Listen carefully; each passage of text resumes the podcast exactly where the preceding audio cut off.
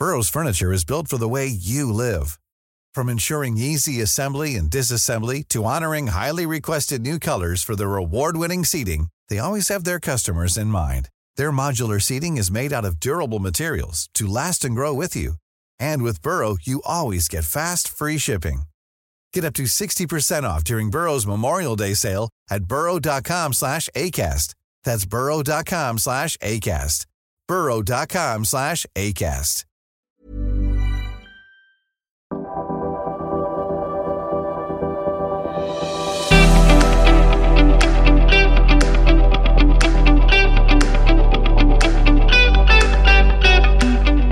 The only thing right now that really binds Southeast Asia is trade and security, which is to say that the only thing that binds Southeast Asia right now is China. What has China got on our president? What's got uh, his tongue tied?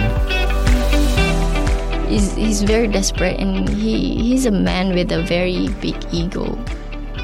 I think it's a PR stunt. I think Facebook is part of the problem and they're not part of the solution. G'day. Welcome to the National Security Podcast. I'm Chris Farnham, and this is the podcast that talks about the national security challenges facing Australia and the Indo Pacific. This podcast is brought to you by Policy Forum and the National Security College at the ANU. And on this podcast, we are joined by three journalists from Southeast Asia. And in this discussion, we covered a range of issues such as regional security and the impact of China's rise and America's current leadership. We looked at the impact of the new media landscape and the issue of fake news, as well as the outcomes of the most recent Indonesian elections. And to add a little bit of spice, this podcast was recorded very soon after the recent raids by the Australian Federal Police on the ABC and News Corp journalists due to their publication of issues regarded as national security secrets. As well, the pod was recorded on the day that the Philippines President Rodrigo Duterte decided that he knew better than everyone involved and stated that a Chinese vessel did not ram a Filipino fishing vessel, but that it was merely an honest collision. An issue I also discussed with our guests, who were, in no particular order, Sita Dewi. She is the deputy editor on the national desk at the Jakarta Post, where she and her team covers politics, law, and human rights. In 2015, she was a recipient of an Australia Award Scholarship and undertook a Master of Asia Pacific Studies here at the ANU. Yay! And we also have Roby Alampay, who is the editor in chief of Business World. He anchors the nightly newscast, The Big Story on Bloomberg Philippines, and co anchors the Chiefs on One News TV5. He is also well known for his strong support of press freedom in the Philippines. And we have Thana Boonlert. He is a journalist at the Bangkok Post with experience covering international and domestic news, reporting on ASEAN, the Rohingya crisis, and Thailand's relations in the region. It was a great conversation, so let's hear it now. G'day, Roby, Thana, Sita. Welcome to the National Security Podcast. Thank you for having you. us. Good to be having us. So, you've come from a fairly warm climate, and we've brought you to Canberra in the middle of winter. Mm. How's that going for you? It's good. I actually like the cold. I, I lived in Canberra for two years. Um, so Yes, you're, you're an ANU alumni, if I right, believe yeah, correctly. yeah, and um, I've been missing the cold actually. Oh, really? yeah, You're, you're one of very few Canberrans who, who miss I the cold. I know. yeah. I- Is it very cold for either of you, or for Roby and Thana, or do you find it this refreshing? Uh, I had uh, underestimated the cold, to be to be honest. I was looking forward to it. I'm coming from uh, 38 degree uh, weather in in Manila. I was looking forward to Melbourne, uh, Canberra, Sydney, and uh, but uh, I have to admit I had uh, I had underestimated it. Yeah. Yeah, I agree with Roby. The weather in Thailand is very, very. Sometimes it's hot and now it's rainy. So when when I come here, it's very cold. Yeah, well, our rain turns to snow down here, so uh, yeah, we, we can we can do without some of that as well. Well, let's warm things up now with the conversation, and I want to start off by asking you about the Indo-Pacific concept, and this is a concept that has a fairly strong home here at the National Security College with our head of college, Rory Medcalf. He was one of the early proponents of looking at the the Pacific Ocean and the Indian Ocean becoming a single system because of the economic ties, largely through a rising China and its access to natural resources in the Middle East and the Indian Ocean region. How has the Indo Pacific concept been grasped in your countries? Is this, is this a new concept? And, and what are your thoughts on this, starting with you, Roby? Well, to be honest, it's it's very new. I doubt if uh, many people have have heard of it in, in, the context of a direction or, or a movement or a proposal. Uh, conceptually, you know, it's uh, you know people have referred to, to Asia in general in in many many many ways. Uh, conceptually, it, it's not new, but as a movement, the first time I heard it, uh, honestly, even as a journalist, even as somebody who lived in Bangkok uh, for six years, leading a regional organization on on media, I I never encountered it until a, a couple of weeks ago when uh, former Philippine ambassador Delia Albert, former Foreign Affairs Secretary as well, uh, referred to it, mentioned it at an Asia Society event in um, in the Philippines. And she did say, with a wink to the audience, uh, better get used to this uh, to this term because you will be hearing more of it. My initial reaction was actually to wince because I think uh, the larger you try to capture this region, and I won't even call it Asia, but the larger you try to widen the scope, the, un- the more unwieldy it becomes. To be perfectly honest, I think uh, even in the Philippines, people are still grappling with what ASEAN uh, itself uh, means. We don't even pronounce it the same way the rest of the region does. I just picked up on that. Yeah. Uh, so, uh, but so. So that's a that's a thing. Uh, then people carve out China as its own. people can make a very very clear distinction between Northeast North Asia, with with Southeast Asia, and so on. And frankly, the, the, Southeast Asians have a very weak concept even of South Asia. Uh, I understand it from a market uh, trade uh, standpoint. Uh, I think uh, heading uh, east of Asia and looking at the Pacific, um, APEC has more or less defined that quite well.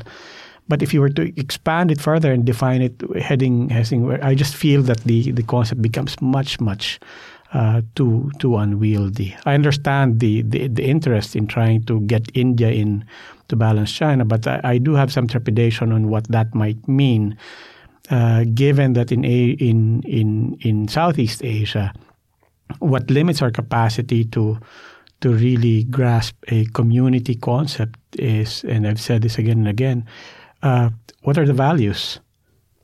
So you you've touched on the idea of regionalism there, and you know we have regionalism in places like the EU or um, Mercosur and, and areas like this in the world, and ASEAN or Southeast Asia itself is is a very interesting idea for a region because you have a large archipelagic uh, maritime Southeast Asia, but you also have the peninsula mainland mm. Southeast Asia as well that have very different realities in terms of everything from cultures to the challenges that they deal with in daily life.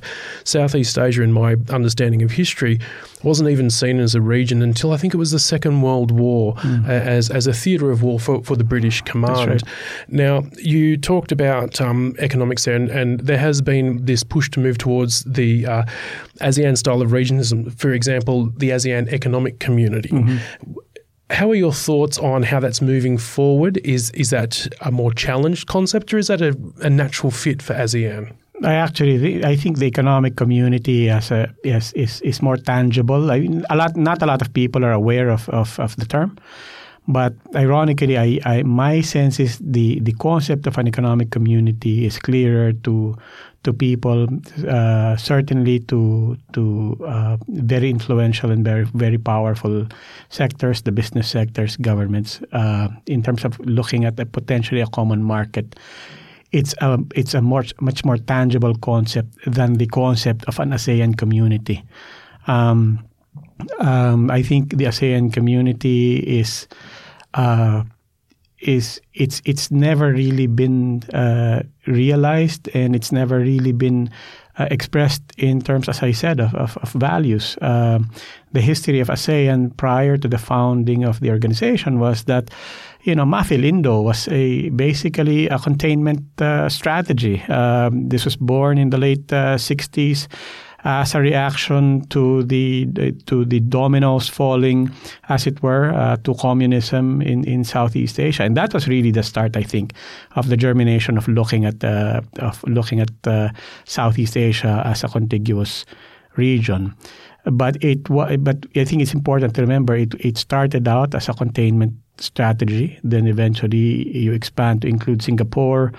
Um, but by the time it was formalized, there were no values defining what it is. Remember that this is a region where all religions all religions are different. You have Muslim, Buddhist. Uh, Philippines is the only Christian-dominated uh, country. You have Hindus, and so on. We don't have a common language the way the European Union has uh, French, English, and Spanish. So we're not bound by any common. And, and even the systems of government, and for that matter, the expressed values of those government, whether it's democracy, human rights, transparency, governance, and so on, nothing binds us. You go from an absolute monarchy to to a constitutional monarchy to a one-party system to, as we say, the democracies uh, that uh, countries tend to fill, uh, fall in and out of. And there's nothing that binds us. And so the the only thing right now that really binds and the Southeast Asia is trade and security, which is to say that the only thing that binds Southeast Asia right now is China. Mm, and we will certainly be getting onto that topic. But just staying on ASEAN for a minute, uh, Sita, yeah. I remember in uh, President Widodo's first term, uh, as he was a, a new fledged president, there was an advisor telling him that he should be looking at a post ASEAN era and essentially a, a, an era where Indonesia is more of a leader of the region rather than first among equals, let's say. What is what is the sentiment towards ASEAN and towards regionalism, um, not only amongst uh, Indonesia's political elite, but just among Indonesians in general? Well, I think in Indonesia it's similar to the Philippines, where ASEAN or even Indo Pacific is not as popularly understood at the grassroots level. Um, so it's a very elitist uh, concept, people don't really grasp um, the benefit uh, and don't really understand, don't really know how to be beneficially a part of the the regional grouping, except for maybe that Indonesian people can travel around um, Southeast Asian country without visa. Joko Widodo is not a president that is keen to have a bigger uh, role in, in the world stage. Uh, he's pretty much a very uh, domestic minded uh, politician, and he emphasized it uh, himself a few times that domestic politics uh, require more attention rather than international politics. But he does prioritize certain stuff that he that he think are very important, including G20 and ASEAN. So. Um, and I think Indonesia understands that Indonesia in uh, the Southeast Asia region is uh, the largest economy, the largest country, and so it can play a very influential role in the region, and then it can further push for a bigger role uh, in the international stage through ASEAN. Mm, and so I heard the term mentioned from Roby just a minute ago, the democracies.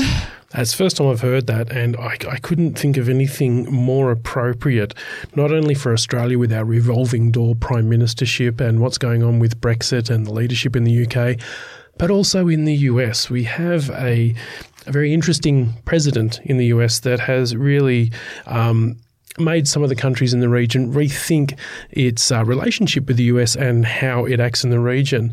Thana, can I ask what impact uh, the coming of President Trump and his administration, uh, what that has had in the way that Thailand, as in the government, the military, but also as Thai people see the US, its position in the region, and its relationship with Thailand? Uh, I think when it comes to the US, the Thai government they, they, they, are very flexible and, and domestic in the way they form the relationship with, with the U.S. alliance.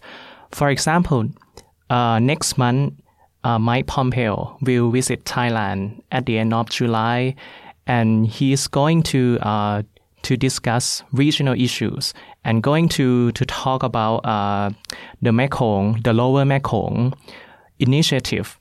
So it's like the U.S. side is trying to recommit itself to to the region, to the ASEAN, and this come at the time when when China is trying to asserting its role in in, in the region. So I think f- from the point of view of Thailand, it's like we we welcome everything. We doesn't take side, and however the point is because we don't have a kind of uh, a concrete connection with with the U.S. There is no contract. There is no deal, and this is because. Uh, the way I, uh, I, I say this because uh, when when when Thailand form a relationship with China, it just uh, sign a deal on the, the railway with, with China and Laos. So it's like when it comes to the US, there is no connection. But with, with China, we have we have a tangible connection. And so you've you've mentioned China, and China is well no longer the elephant in the room because we're discussing it. Uh, how has the region in general reacted to uh, the growth of China? And I, I want to keep the South China Sea issue just to the side for a moment, and let's talk about the Belt and Road Initiative, or BRI. This is uh, for listeners who may not be familiar with it, if there may be one or two of you left out there. It, this is the economic initiative from China where it's going out into the region with large investment packages, and it is President Xi Jinping's uh, signature foreign policy. There are lots, there are large investment packages moving out to the region into some countries that are very thankful to get this attention and this investment into some of their national critical infrastructure to help their, their development. There are also countries that may be a little less uh, satisfied with the deal that they've got and feel maybe trapped into some of their debt. So, Roby, if I can start with you, what is the view of BRI in the Philippines, and is there a difference in perspective between the government, the business elite, and the general public? I think uh, first with the government, uh, they're they're very open to it. Uh, the mode of um, obviously one of the things that uh, the Duterte administration wants to establish as its legacy. Um, beyond the notorious uh, war on drugs that the whole world already knows about, is a, a very real push for infrastructure. Uh, the previous administration was really scored, and I think rightfully so, for be, for being overly cautious to the point of annually underspending. Um, to the point that infrastructure really was an, uh, a disappointment. And uh, the Duterte administration has come in with a, a more uh, aggressive uh, position to build up uh, infrastructure uh, until 2022. And in this regard, not just BRI, but as well as uh, AIIB um, is, That's is, the Asian Infrastructure Investment Bank, which is essentially the bankrolling arm of the BRI. Would you agree with that? Yes, that's correct, and and uh, positioned as an alternative to the ADB, which is the Asian Development Bank, which is essentially a Japanese-led initiative with a bit of backing from the US as correct, well. Correct. So now you have uh, the AIIB on the one hand, the B, the BRI on the on the other hand.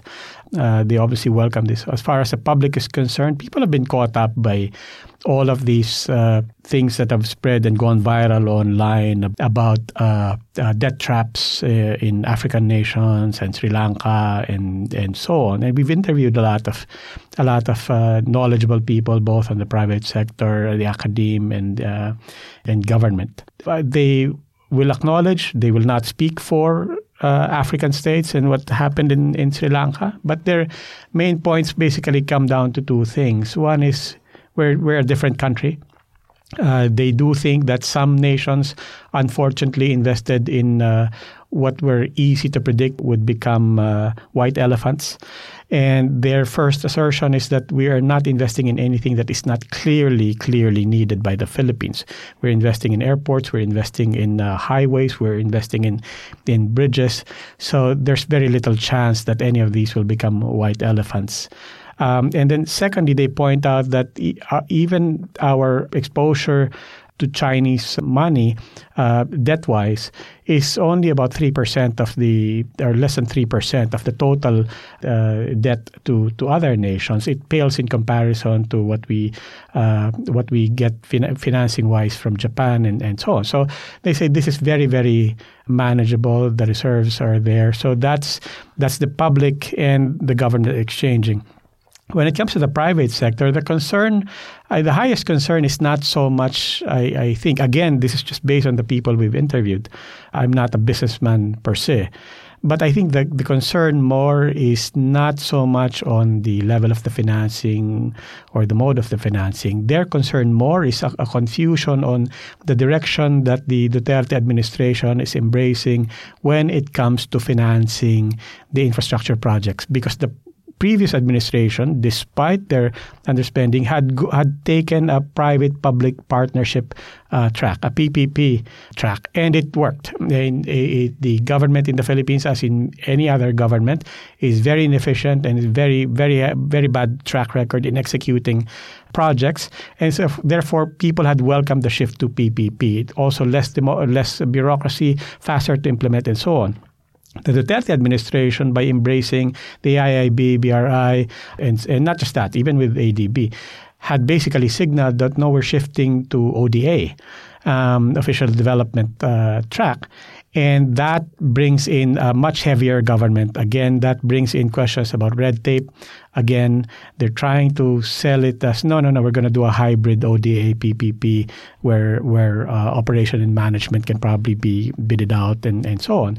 But I think the concern of the private sector is really more on that level. Uh, one sort of um, a disappointment that we're we're we're take changing directions again some confusion on what is the direction moving forward. In other words, things that businesses don't like, uncertainty and so on. But on from an ideological standpoint, I don't think they, they necessarily take a stand uh, for or against uh, BRI per se. Mm, and Sita, uh, the the Chinese population in Indonesia over a couple of hundred years has had a tumultuous history and tumultuous relationship with with the indigenous Indonesian population.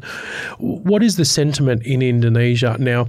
Um, as I said, setting aside South China Sea and the issues around Natuna Islands and so on, but looking at some of the projects that uh, China has been um, competing for in Indonesia, what is the willingness to look at accepting investment from China? The government has been uh, very positive about the BRI, uh, the Belt and Road Initiative. The, the, the, one big project that is now ongoing is the fast train from Jakarta to Bandung, uh, which was initially was a project that was uh, to be funded by Japan, but then the contract was uh, yeah won by the Chinese. Um, was was that much of a surprise? Yeah, yeah, and and it caused uh, tensions and apparently probably competition between the two countries, um, because recently uh, we just launched our first line of MRT. It was funded by uh, Japan through the uh, international agency. Uh, but the public has been divided uh, over the issue. I think it was uh, one of the major issues that divided the voters uh, because there has been this anti uh, anti Chinese uh, sentiment growing up, especially among the supporters of the challenger Prabowo Subianto. So they've been you know, saying that uh, China and Chinese workers are invading Indonesia and that more Chinese projects mean that more jobs for Chinese workers but less for Indonesians. So, was, was this a genuine concern or was this politics? Um, well, it's I can say it's politics, but uh, if I talk to people at the grassroots, they genuinely believe that it's true we, we have similar issues here in Australia. There's there's an idea that the, the Chinese are coming in and buying up the country yeah. because they're purchasing farms and they're investing in different areas. But what a lot of Australians don't understand is that China is less than 10%. I think last time I looked, I think it was down as low as 3% of the foreign investment that's coming into Australia. Mm. Uh, our largest investors are America and Switzerland and places like that, but and Saudi Arabia, and nobody seems to be scared about them buying our country and taking it back home. Mm. So these kind of issues are certainly not um, Unique to. Indonesia. yeah, that's right. That's right. Um, so, Thana, I've been looking at some of the issues. You mentioned the uh, railway that's being invested. There's also the economic corridor that is uh, being developed now as well. And there are some claims that some of the families involved in this that have Chinese heritage are working more with China's interests in mind than Thailand's interests. Um, now, I understand that. Uh, Public opinion and media uh, reporting may not always reflect reality on the ground, but what is the sentiment in Thailand in terms of cooperating with China in a strategic way, and how is that received by the Thai public? You mentioned about the, the EEC project, the Eastern Economic Corridor. General Prayut Chan-o-cha mentioned a few months ago at at the CLSA meeting forum that uh, it Hiring for your small business? If you're not looking for professionals on LinkedIn, you're looking in the wrong place. That's like looking for your car keys in a fish tank. LinkedIn helps you hire professionals you can't find anywhere else, even those who aren't actively searching for a new job but might be open to the perfect role. In a given month, over 70% of LinkedIn users don't even visit other leading job sites. So start looking in the right place. With LinkedIn, you can hire professionals like a professional. Post your free job on linkedin.com/people slash people today. It welcome more Chinese investor. So so I think the, the government stand is is quite positive and open to, to Chinese business that that will come to to work to work in, in, in Thailand. However, I think from the point of view of the public, we are now like like most people are more concerned about the the corruption. So I think the, the, the anti Chinese sentiment is not that obvious in, in Thailand. So, I'd like to make this the final question on China, as China is not the only thing that's happening in Southeast Asia. Roby, we have just seen today President Duterte contradict everybody involved, including the Filipino fishermen, by saying that a Chinese vessel did not ram a Filipino fishing boat just off the coast of the Philippines, but that they merely had a collision. For those that have not been tracking this story, a number of Filipino fishermen were picked up from the water and saved by some Vietnamese fishermen after being left there by a Chinese crew who the Filipinos say rammed their boat as they were fishing in the contested waters near Recto Bank, otherwise known as Reed Bank, which is just off the coast of Palawan. And today, President Duterte excused the Chinese crew of any wrongdoing, basically throwing his own country folk under the bus or under the boat, as it may be. For us observers, this is actually pretty shocking. President Duterte has been so quick previously to throw foul language at other countries and their leaders and even you know, threaten war for trivial matters. Yet he lets China off on such a serious assault on Filipinos in territory claimed by the Philippines. And, and I'm, I'm sorry for asking such a leading question, Roby, but what's going on here? Duterte seems to be more willing to bully his own people than he does to stand up for the national security of the Philippines. No, I think it's actually very, very fair. It is also, I think, uh, what uh, perplexes Filipinos now. To be honest, this is not something new. It's the most glaring, it's the most recent. Uh, remember, this is President Duterte when he was running for president. One of the most notorious things he said in the campaign trail when all the candidates were asked about the South China Sea, he said, "I'm taking a jet ski and I'm gonna I'm gonna jet ski to the South China Sea. I'm gonna go to our islands there and plant the Philippine flag." And then again, just a few months ago, remember this is the same president who threatened war with Canada over uh, Canada not taking back its its trash. And so it's the the supreme irony of the president not taking a strong position, not even to personally condemn what happened, is has gotten Filipinos really, really perplexed. Apart, I would say, apart from them expressing dismay, is the second question of the back of their minds, which is, what has China got on our president? What's got uh, his tongue tied when it comes to China? And people obviously speculate is it the the financing that we're uh, hoping to get uh, with respect from from BRI? Is have we compromised ourselves in in terms of infrastructure? But even even his own economic managers would emphasize that it's not. We're not captured by any of these investments. They they are quick to qualify that the size of uh, whatever deals we have with China is still dwarfed by overall trade and overall investment from from the rest of the international community. I do think that two things that people took note of, it took the president at least four days uh, to speak up. And then he outdid himself when he finally did speak up, which is, as you said, to totally come up with his own narrative that disputed not only the fishermen, but even the, the original uh, version of China. The latest development was he supposedly called uh, to meet with with the fishermen. If past episodes is anything to go by, he's hoping to play the role of the father who sits down with his children and says, "Look, uh, we have to let this pass, or we have to be the bigger man, or or whatever." But that essentially is playing, and again, once again, risking the political capital that he has. He's just emerged from a very victorious uh, elections. Prior to the elections, all surveys showed that he still had very, very record high approval ratings from the Philippine public. I will not dispute that. It's still at about 70%. But every time something like this happens, it seems that the the president is basically gets another lease on on the political uh, capital that he can risk and with this, it's still, you know, as, as you said, this latest statement caught everybody by by surprise. And we and it happened just today. So we have yet to see actually by tomorrow, hopefully, I wouldn't gauge it from social media, uh, but I will gauge it from from the surveys. Uh, but we have yet to see if he will pay any anything in terms of, of political capital by way of this very weak, very disappointing uh, uh statement. Mm. Now, you've just mentioned social media there as well.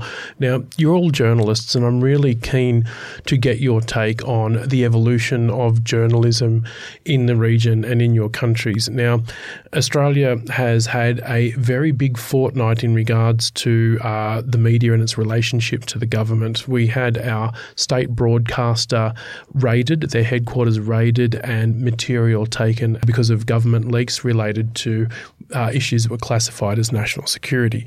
So, this is a pretty big issue in Australia. And we've also seen the ongoing discussion in the US about Russian foreign interference in the 2016 election and onwards since then. And everybody's gearing up for it again in 2020 since President Trump basically invited any country to come in and hand him information on his opposition. I'll start off with you, Thana. How has the emergence of digital technology and social media changed the media landscape in Thailand and the relationship between the public, the government, and the media, that triangular relationship? I think uh, the advent of uh, social media somehow lead to the transformation in, in the newsroom. For example, I work for Bangkok Post and it is normally a newspaper and there is uh, an online platform. So right now we we are running two things together, right? You, you mean you mean the hard copy print and the online yeah, newspaper? Yeah. Yeah. However, the two platforms need to be different, or else why? I mean the the story might be the same, but but the content, the angle of the story need to be different, or else why do people have to buy the newspaper? Considering the, the, the fact that the, the sale of the newspaper has declined over the past years, and therefore uh, they have to adapt. They have to when when it comes to the online lands, online media, you have to like pitch or write a story in in uh, very fast, just an update. Uh, so that the online version can be updated right now. However, when it comes to the, the paper version, the editor might ask journalists to, to write the story in a more analytical manner so that the story in the online and the print version are different and so that it it become complementary. So that is the way the, the, the advent of the online or the social media affect uh, our newsroom. I, I, is it splitting the audience? So do you find that you've got one audience that just focus on the online platform, and so Yeah. so they're getting more reporting, whereas the people who buy the hard copy Ah, yeah. um, are different people, and they're they're getting journalism. I heard my editor said the newspaper or the, or the paper version is for the aging population Yeah. or, or the one who are familiar with, with reading from the paper. However, the, the sales of the paper version has declined over the years and it led to the the shutdown of the Thai language newspaper in, in, in Bangkok Post itself. So right now everything is online. But it is only the, the, the Bangkok Post that, that still has the, the print version. But we don't know how long we can maintain this. W- w- would it be right to say, as the older generation slowly become extinct, the um, the, the print version? I, have heard it put another way. uh, with, with regards to the to the niche market that still buys print, uh, I heard somebody say actuarials will take care of that. And and but then the, the the printed version is going to go that way. And if that's the version that has the analysis in it, the journalism in it, rather than the, the reporting, does that mean that we're going to lose some of the the deeper thinking that we get from the media, from the press? And this is a question to the whole panel, not just to Thana. What we're doing right now, I think, is is is uh, certainly a wave. I think podcasting. Um, the way of the future, mind you. Well, I, I would hope so. Uh, I say that with some self-interest, uh, but uh, the, the reality is, I think the the wave that you're looking at from North America. Uh, And to an extent, Europe, and I think in Southeast Asia, Indonesia has a deeper uh, tradition for news radio, and for that matter, uh, radio features. But I think the wave is, is coming. I think on the strength on streaming platforms. You know, as I mentioned to you, I've started dabbling in podcasts. I have a I have a small startup in, in Manila. Please give us the name of the podcast. so the listeners- name is Puma Podcast. Excellent. If you're a Filipino, you would get the pun. But, but just get to get back to your question, I do think there's a lot of uh, fantastic content now on on podcasts, and that allows for. Uh, a, a consumption of longer form, more analytical uh, journalism, and I don't think it's an accident that uh, the content that people like are explainers, um, not necessarily highly aspirational investigative pieces, but a lot of explainers and a lot of time that uh, where people can have a sober, uh, intelligent take on it. So I think it's just a. It's not. I can't even say it's a new format, but I do think it's not going to go away. No, well, my new catchphrase is podcasts is mm. like Netflix for radio. Mm. You, it's a little bit different from radio because we're usually talking about complex issues, and you can't go into and fully discuss a complex issue in a five minute sound grab or anything like that. You can't do it justice. So you've got to have a longer form. And hey, when you're at the gym or when you're riding your bike or walking your dog, you don't want to be going in your pocket every five minutes or trying to change for the next podcast. You want a longer version. Now, other areas of social media have impacted the electoral process in Yeah, Indonesia. Election security. I've seen elements where people are at the polling booths and you have an observer from each political party that is watching and sometimes filming on their mobile phone the vote count from the ballots that's done in front of them. So they get to see the count, and each person then reports openly in the social media how many papers have counted and what the count is for each each uh, polling booth. Anytime that those ballot boxes may or may not be tampered with between the polling booth and, and the, the Central Electoral Commission, they've already got the counts and, and you know when you can protest and you might even know exactly whereabouts any tampering may have occurred. And that's all come about with social media. What other changes have we seen in Indonesia with social media around elections and how, how did the media evolve in this latest election that we've seen in Indonesia? So the last, I think, at least three major elections in Indonesia. One is 2014, and then the next one is 2017 Jakarta uh, gubernatorial election, and then the last one is uh, this year's president presidential election. Have seen a very uh, substantial growth of the use of social media and and uh, also the proliferation of hoax, false news As some may call it fake news. yeah, fake news or alternative facts, whatever you call it. So, uh, but what I've seen evolving is the society and how the society and also the public, as well as the officials, the government, respond to it. Um, so, in 2014, it was the first time I think that I saw how people get fed by false news and actually believed it. And then we saw in 2017 how, uh, well, probably not necessarily false news, but tempered uh, facts actually brought down a politician, an incumbent. This is you're, you're talking about the. the we're talking Ahok, about yeah. yeah, uh, former governor uh, Basuki Tjahaja Purnama Ahok. Uh, brought down a politician incumbent who has a approval rating of 70%, uh, but then lost the election after, after the spread of uh, false news, basically. But in 2019, uh, yeah, of course, the false news also rampant. But there have been initiatives uh, launched by not only the government uh, officials, but also by the media, collaboration of mainstream media outlets uh, to fact check everything and then spread the, the facts. Do you, do you think people are as receptive to boring facts than as they are to sensational false news? But this is the thing: uh, the society now has has raised their awareness of false news. Uh, there has been an increasing awareness of uh, false news and hoax. Five years ago, hoax was not uh, understood as it is now in 2019 in Indonesia. At least people uh, on the street, uh, when they're talking about politics, for example, uh, one of them might say something really ridiculous about one of the candidates, and then the other will say, "Oh no, it's hoax." Uh, we didn't see it in 2014, for example. Yeah, but the, but your question, uh, personally, I'm not a fan of, of fact checking uh, organizations. Uh, first is uh, I feel that well, we're we're in news, we're in we're, we're in journalism. What are we supposed to do? Uh, I come from a generation and a school if that that believes that journalism, by definition, should have included the fact checking to start with that's why that's one problem.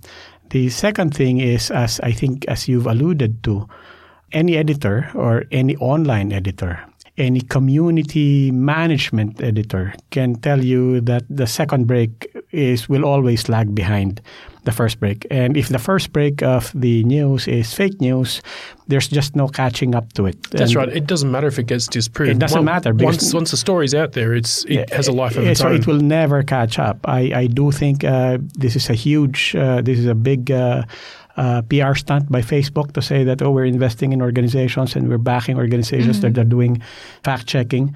I think it's a PR stunt. I think Facebook is part of the problem and they're not part of the solution, although I think they can be.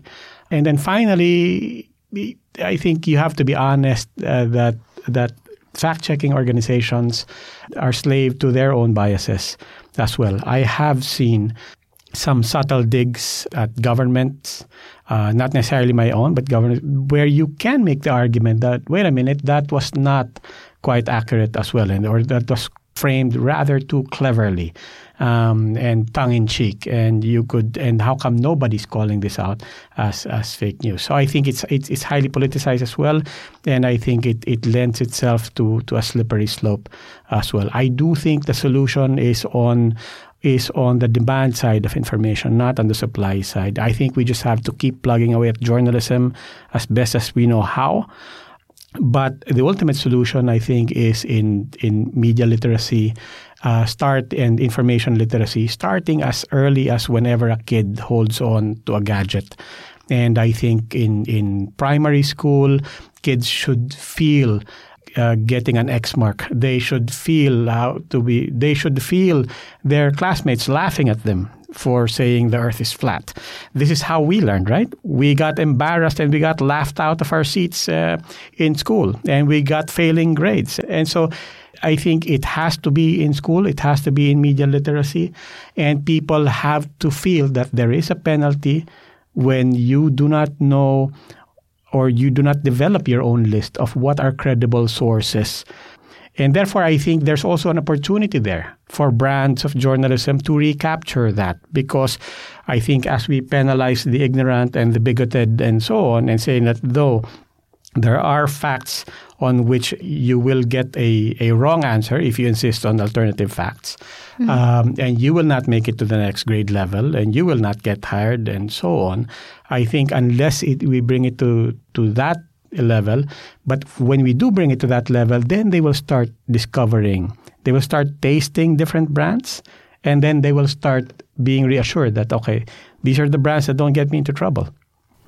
So we're going to have to wrap up soon because I'm conscious that uh, some of you are due on a panel speaking in a public event in about 20 minutes. So I just really want to ask quickly, Sita, while you're looking a little bit more tense than you were a minute ago, um, I wanted to ask you about the the recent uh, presidential election yep. in Indonesia. Now, Indonesia is the largest, closest neighbour to Australia, and it is an extremely important relationship for Australia, and it's also the fourth largest population in the world. So we all look to Indonesia and the trends that we see from its elections. We've seen in the recent election that there may have been a bit of a bifurcation in the population, a somewhat parting into two different uh, electorates. Uh, we've seen essentially what's the traditionalist Islamists move to one side and the modernist mm-hmm. Islamists mm. move to the other side.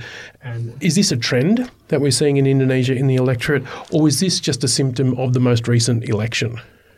Uh, I mean, religion has been a very crucial part of Indonesian politics since the beginning. Even under the Dutch colonialism, uh, religion played a very important uh, role in mobilizing the masses. But I think if we talk about recent elections, um, yes, uh, religion has been uh, exploited by politicians to mobilize masses and to get votes. And the impact is quite destructive. It's very, uh, the society is, divided. Um, so what should be a healthy democratic process has become become a battle between Muslims or non-Muslims or less Muslims, for example. Mm-hmm. It's very not healthy, and this is one of the points. Sorry to interrupt. Does that mean that there's actually a conversation happening in Indonesia of what a Muslim actually is? Yes, yes.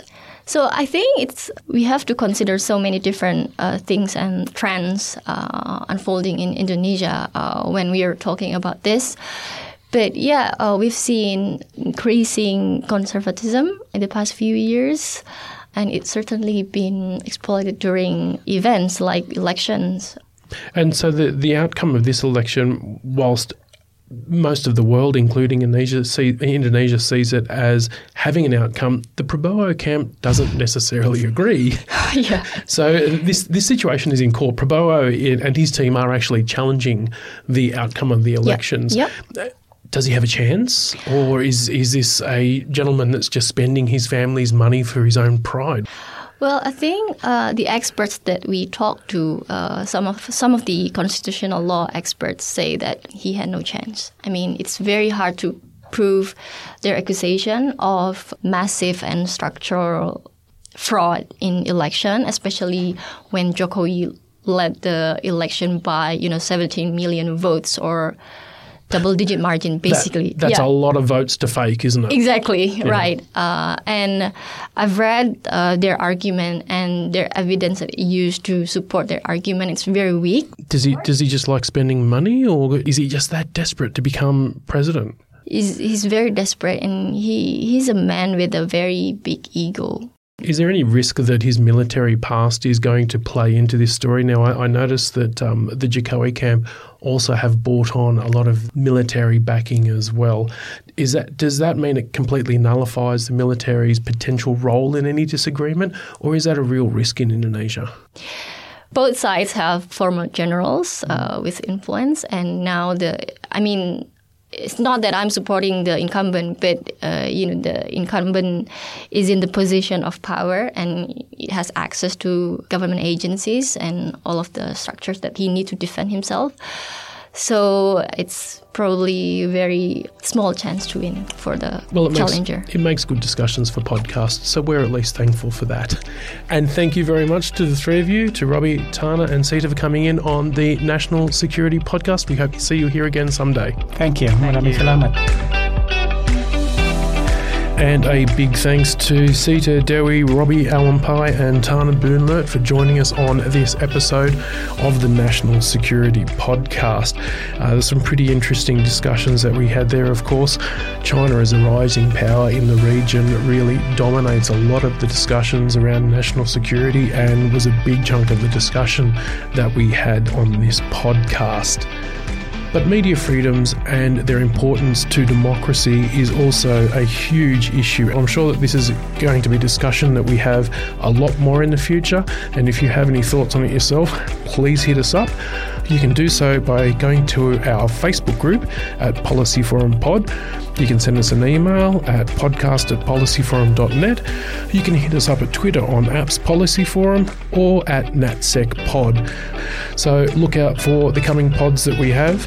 We'll be speaking to Hugh White, the author of How to Defend Australia. You can also hear from Jean Marie Guéhenno, who was a high ranking official in the French government, was also head of United Nations peacekeeping, and is now a deep thinker at the Brookings Institute. And you can hear from Kelly Magsamen, who was a top ranking official in the American national security community. She will be talking on China, Iran, and Trump. You can also hear from Greta Nabbs-Keller, Hiro Akutsu, and Joanne Wallis talking to me about how the Indo Pacific concept has been grasped throughout the region. All of these podcasts coming to you soon on the National Security Podcast. Talk to you then.